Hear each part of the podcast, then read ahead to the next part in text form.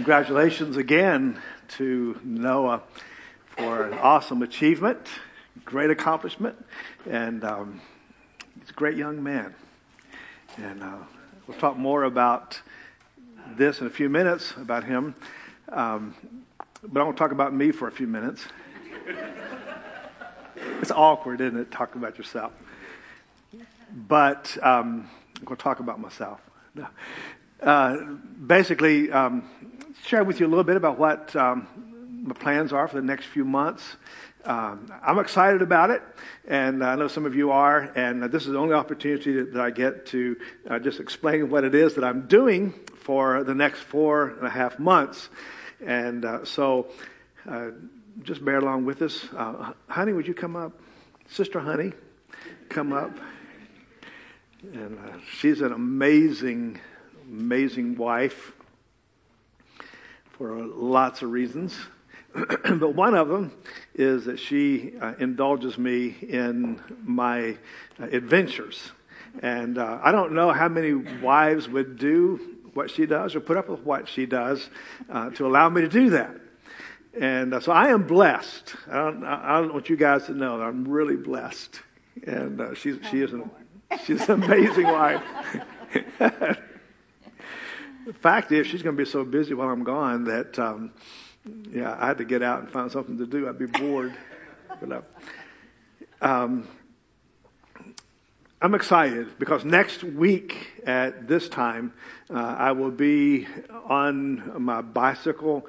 Uh, first day of beginning a trek across country uh, to um, ultimately to Anaheim, California. Uh, and somebody said, well, it's got a motor on it? And uh, no, we don't do that. Um, uh, only motor is a two stroke um, engine that hope will get me there. It's kind of old, but uh, I hope it gets me there. Um, but yeah, I had initially planned to start on uh, Saturday, uh, but that would have been an appropriate date because it was April 1st, and that's April Fool's Day. And uh, so that probably would have been good good day to start on. Uh, but uh, I received a call to uh, teach a class at Potomac School of Ministry, and it's one that I really love, uh, one of my favorite classes, and it's um, on evangelism. And so I agreed to do that. And um, so I'm going to finish that. We plan to drive down to Yorktown, Virginia, and um, start on Sunday morning. Dip the rear wheel of my bicycle into the Atlantic and uh, then go across on a bike route that was established in uh, 1976. Uh, it's the um, Transamerica Bike Route. Uh, at the bicentennial of our country, uh, they designed a bike route uh, for people who crazy bikers to go across the country. And uh, it, it, includes stops or, or, passes by lots of historical places, as well as some of the beautiful places in the country. Uh, and so it's not, uh, the Transamerica route, as you can see, is not a direct shot uh, straight across. Uh, it actually um, starts in Yorktown and um, goes down part of the Blue Ridge Parkway to almost North Carolina, to Damascus, Virginia, then it heads west uh, through Kentucky and Illinois, uh, Missouri, Kansas, out to Pueblo, Colorado, and then turns north up through the Rockies. Uh, that's a part that I'm really looking forward to. Um, seeing some scenes there, um, goes through Yellowstone up to Missoula, Montana, and then back across Idaho uh, out to uh, Florence, Oregon, dipped my front wheel in the Pacific there, and uh, then continued down um, the coast uh, to Anaheim. So, just a breakdown, uh, a little bit of a breakdown of the mileages in the different states, in case you're interested. Uh, Virginia is 594 miles through Virginia, 554 miles through Kentucky, 149 miles through Illinois, Missouri, 374. Kansas, 524. And in Kansas, we're looking for, for some prayers for favorable winds. Uh, it's flat, and if I can get a tailwind, we can kick some miles out. Uh, Colorado, um, 472. Wyoming, uh, 455. Montana, 395. Idaho, uh, 289 miles. And Oregon, uh, 660 miles. Um, California, 775 uh, miles. So a total of 5,241 miles. Um, on this bike, it's a touring bike, uh, Trek 520. And um, so I don't see any motor on it anywhere. Uh, the thing on that picture is, I wish I could say that it was fully loaded, but it's not. Um, it's about 40 pounds on right there, uh, in addition to the weight of the bike. And I still have my tent to go on it and um, uh, a bag on the front rack yet. So um, my job is to make sure I have all the stuff that I need and that I get rid of all the stuff I don't need before I start out. So um, that, that's a chore. That's a chore. Um, one of the things that I shared with the first service that I wanted to make sure that I got, and uh, that was a cover for my helmet. Helmets for bikers uh, have a lot of vent holes in it. And uh, so, actually, for me, uh, I got to watch out for sunburn through the little holes. You know, that, that happens too. Um, but uh, I realized that I needed to have a cover for my helmet for when it rains. And um, it's not so bad that, you know, if it's really hot, that's fine.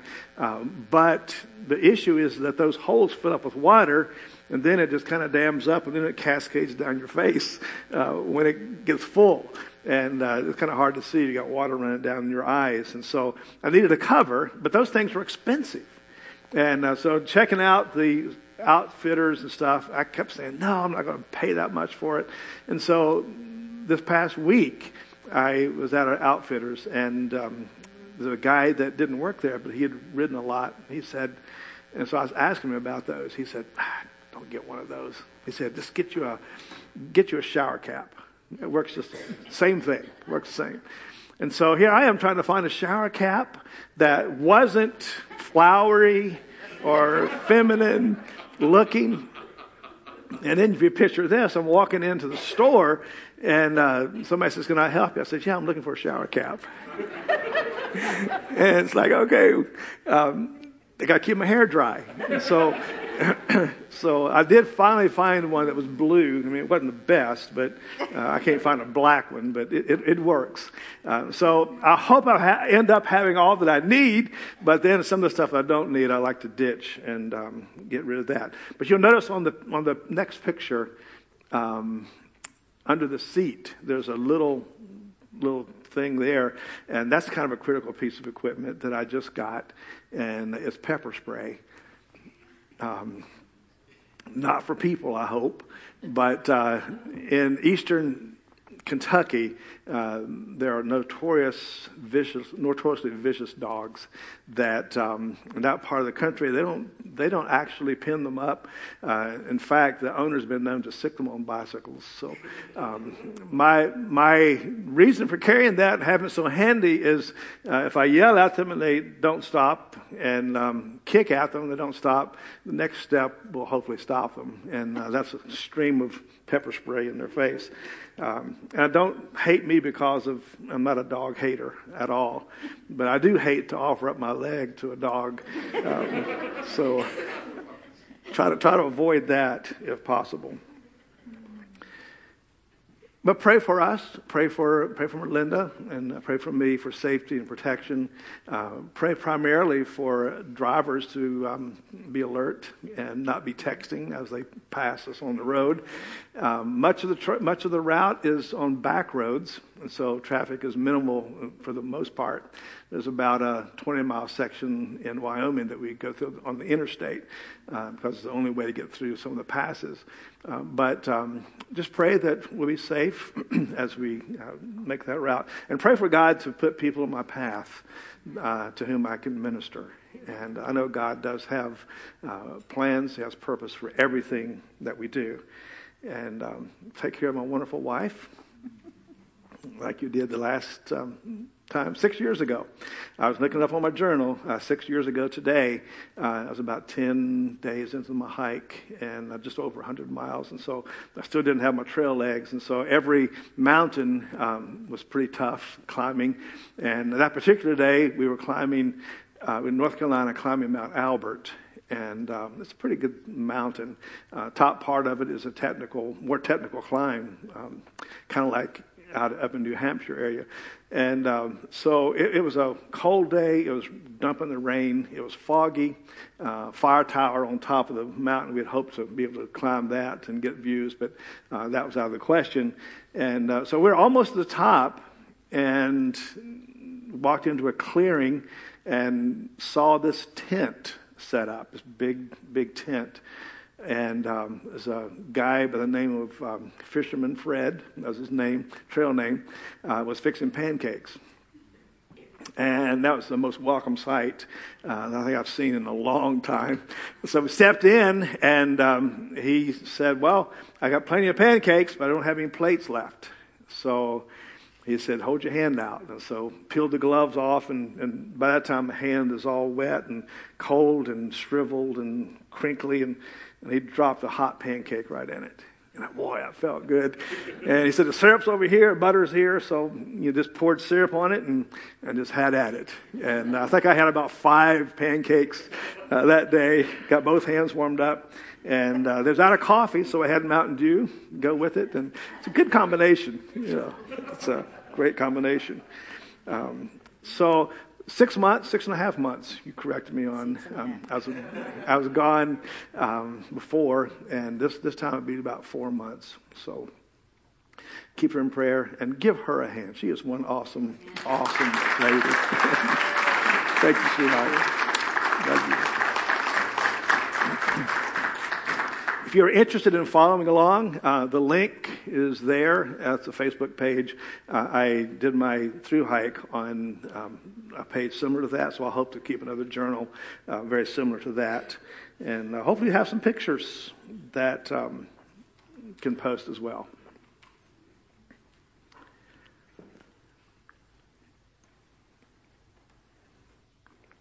This is an amazing achievement. I uh, don't think um, you know well, Tim didn't mention that um, his son Zachary Clark, who was here today, I believe, uh, also got his gold medal of achievement several years ago. And congratulations to him as well. He understands what this is all about. But every time I'm around someone who's accomplished something as significant and amazing as Noah and um, and other, a few other young men in being awarded the Gold Medal of Achievement, or uh, the Honor Star crowning awards that some of our girls have received. I think of the possibilities that lie ahead of these awesome individuals who operate with such drive and determination. The disciplines that led to reaching their goals in these programs will also apply to real life and can help you to be successful in other areas of life. Certainly, your parents want to see you succeed and uh, would love for you to achieve greatness in uh, all areas of your life. Uh, your Royal Ranger commanders um, and your friends, fam- all, in fact, all of us here uh, wish the same for you. Um, it's been exciting to watch Noah grow up. These pictures were cool. Um, and uh, I remember him as uh, a little boy. And uh, it seemed for the longest time he was this little boy running around uh, our, our church and around everywhere. And then, shockingly, all of a sudden, almost overnight, his voice changed. And uh, he was no longer that little kid running around, but he's a young man with uh, unbelievable potential uh, ahead of him. And so I see a bright future for Noah and for others like him. Uh, and as a church body, we'll pray that uh, the decisions you have to make are some important decisions in the near future for your life. And we'll pray for God to give you direction uh, regarding those. But I want to talk for a few moments today about what does greatness look like? We want, we want greatness for our children. We, we want to accomplish and achieve greatness. What does that look like? Well, the scriptures it's a good place to look. And uh, there are a couple of really ambitious guys who had their hearts set on greatness. Uh, they were the brothers, James and John. And uh, in one record in Scripture, even, even the mother got involved in trying to make this request of Jesus. And uh, that's natural. You know, what mother doesn't want her sons to be great and famous? And so we read in um, Mark 10 Then James and John, the sons of Zebedee, came to him. Teacher, they said, we want you to do for us whatever we ask. What do you want me to do for you? Jesus kind of narrowing it down a little bit. That's a wide open question. You know, do whatever we ask. Uh, they replied, Let one of us sit on your right and the other at your left in your glory. Well, Jesus responded by saying that those positions were not for him to grant, but these places belong to those for whom they've been prepared. And so, evidently, the Father has that arranged and, and takes, takes care of that. But of course, now, as you can imagine, when word got back to the other 10 disciples, uh, uh, and they heard about what they had done, they got pretty bent out of shape. and uh, they were upset because of James and John's aggressive claims on the places of honor in the kingdom.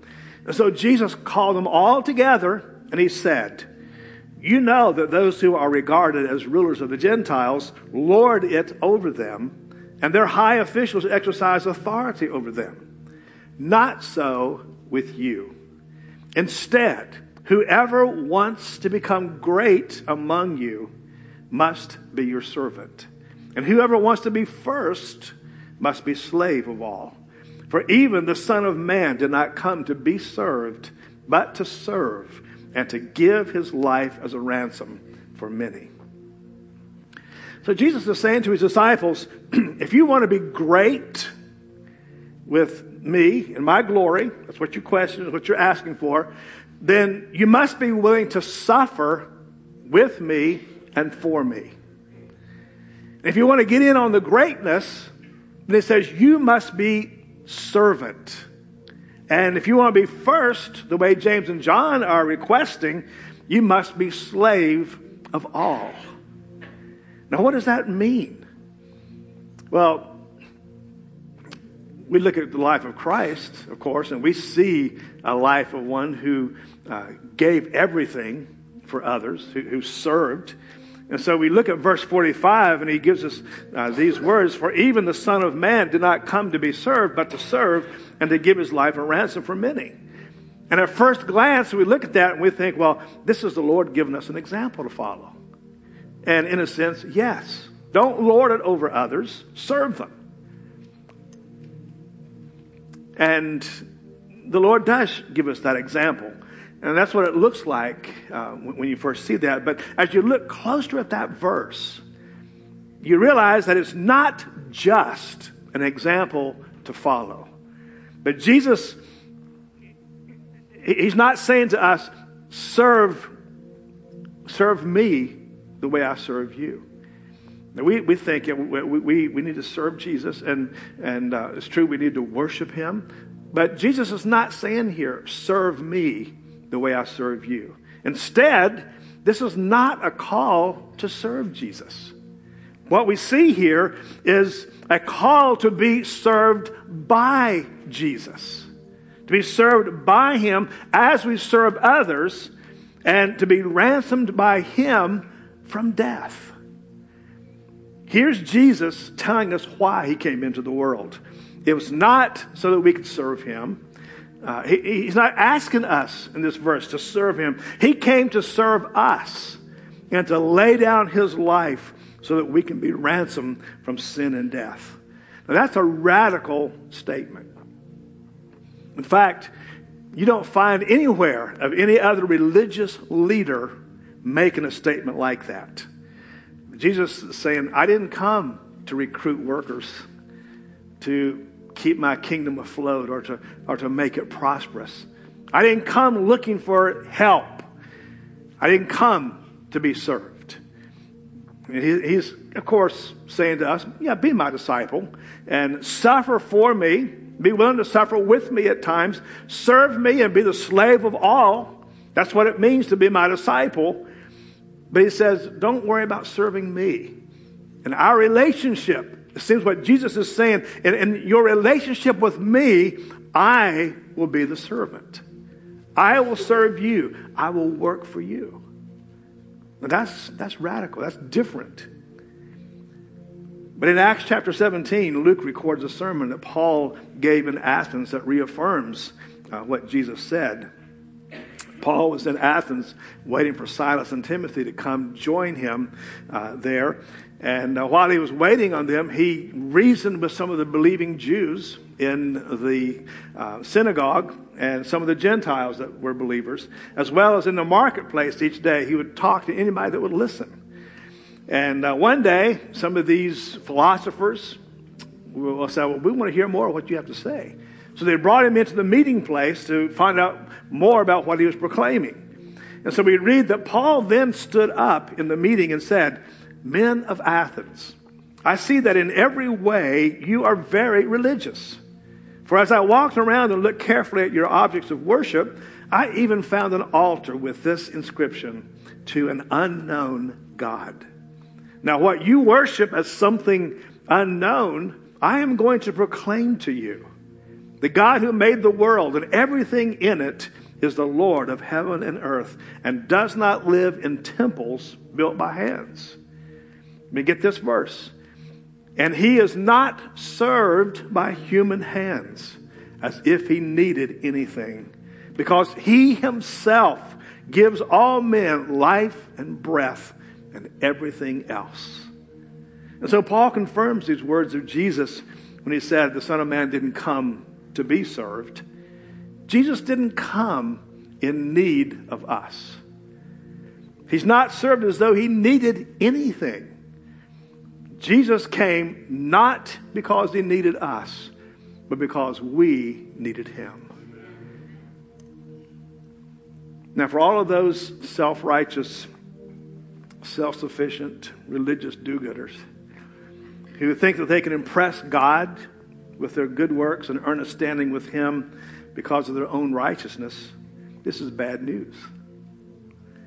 All of our efforts to please God and to impress Him, you know, all of our attempts to negotiate with God, you know, I'm doing more good than I am bad, so that should earn me a standing with, with, with you.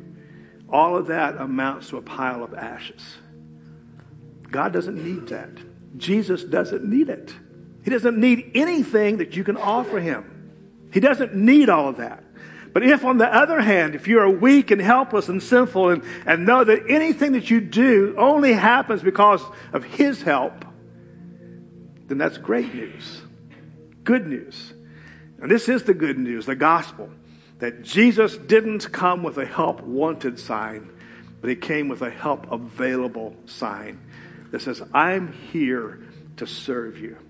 I'm here to minister to you. Jesus is not here because he needs anything, but he says, uh, as Paul says, he's here to give us life and breath and everything. And so that's good news because maybe a God who doesn't need me would be willing to be for me what I need him to be. And that's why Jesus came.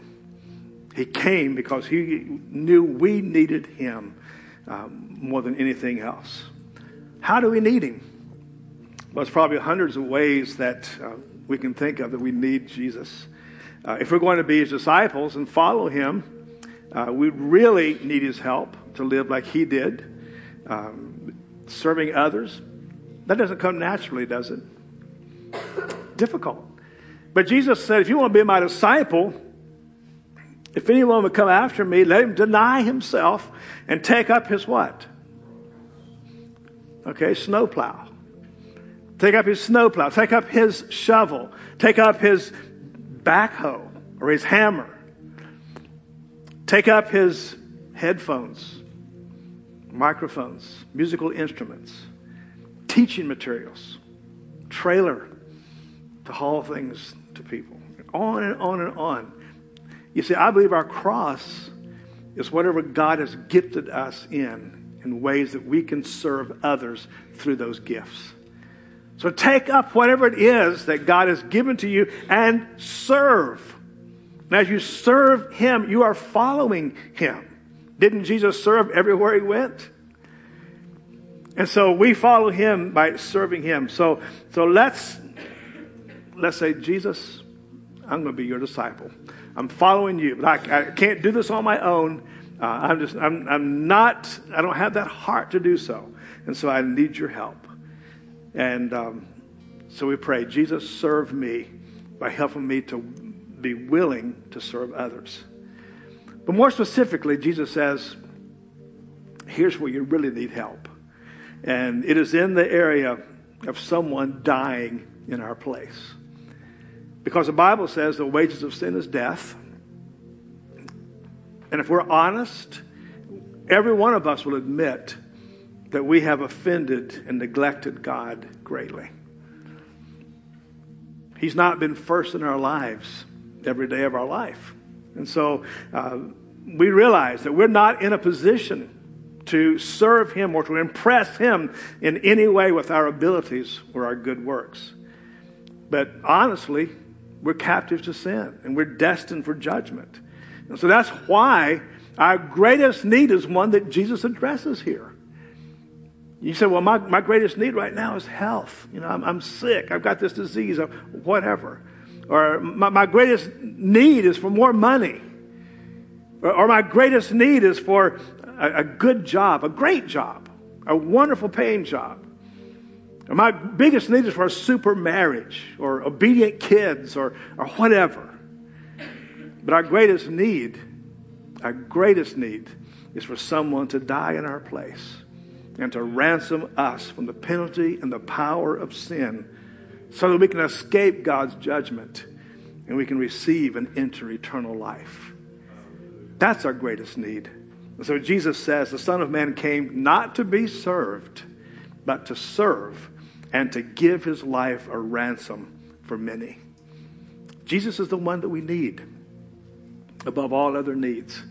You know, God sent his only son to pay what we could never pay. That's the ransom price for our sin. And, and the ransom was immense because we had this huge debt that we could not pay on our own because of our sin. And only the Son of God could pay that debt. And he did it. But the question for us today is will we believe this? And will we receive God's service to us as the most wonderful gift in the world? And so it's not serving, it's believing and receiving. That's what the good news of the gospel is all, all about.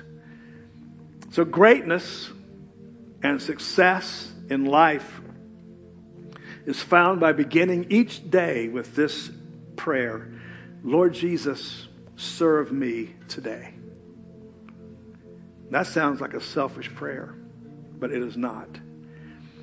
If we pray it in the proper context, that is not a selfish prayer. That's a biblical prayer. Lord Jesus, serve me today because I need you today. I desperately need you. We need Him to work within us to subdue our stubborn will at times. We need Him to work in us so that, so that we can love the things that He loves and find joy in doing His will for our life. We need help with that.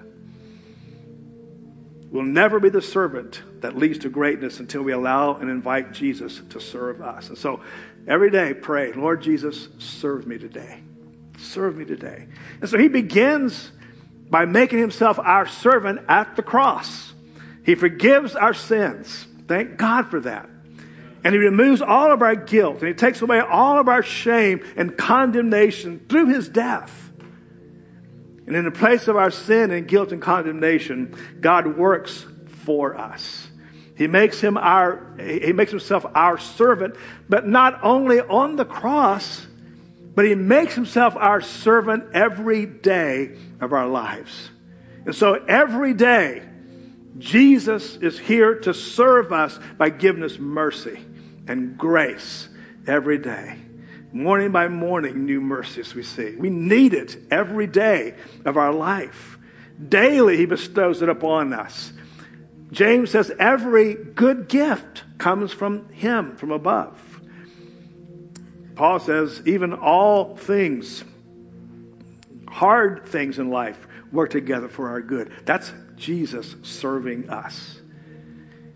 Now, he made this promise to the disciples, If you want to be great, be willing to suffer for me. And so Jesus never promises to, to keep us from death or suffering. But he does promise to be with us all the way through every bit of it. And so ultimately, he will serve us by taking us to be with him, take us safely through death, and then bring us home to heaven in his presence amid everlasting life and everlasting joy. And so greatness is found in experiencing this truth that Jesus came to serve us. Hallelujah. How do you need the Lord to serve you today? As a Savior? As a guide? As a friend? A healer? Whatever it is, Jesus longs to serve you today. So reach out to him and let him minister to you this morning. Praise God. Let's stand together, would you please? Hallelujah. Father, we thank you today that you love and care about us more than we can ever comprehend. Jesus, you want more than anything else. Your whole purpose in life, the whole purpose of the incarnation at Christmas was you coming to this earth in human form to pay the penalty for our sins through your death on the cross. Thank you for that, Jesus. Your heart's desire is to serve us. But more than any other aspect of serving, it is to be a ransom for us and it's to, for, to forgive sins. So, God, if there are those here this morning that, that need you as a Savior today, you are more than willing and available to them if they'll simply call out to you and believe in what you have done for them on the cross. And so, Jesus, as they Perhaps there are those here this morning that acknowledge that and, and asking you this morning for forgiveness. Jesus, would you pour into their lives that assurance that you have that you've heard that prayer, that you're ministering to them right now. God, have your way in every life. We commit them to you in Jesus' name. God, I, I pray for Noah once again, God. We're anticipating great things in his life. And as He allows you to serve Him and to work through His life, I believe some great things will be accomplished through His life for your glory at the uh, building of your kingdom. So we commit Him to you today, Jesus. Commit our lives into your hands, to your keeping. Have your way in each of us. We pray in Christ's name. Amen.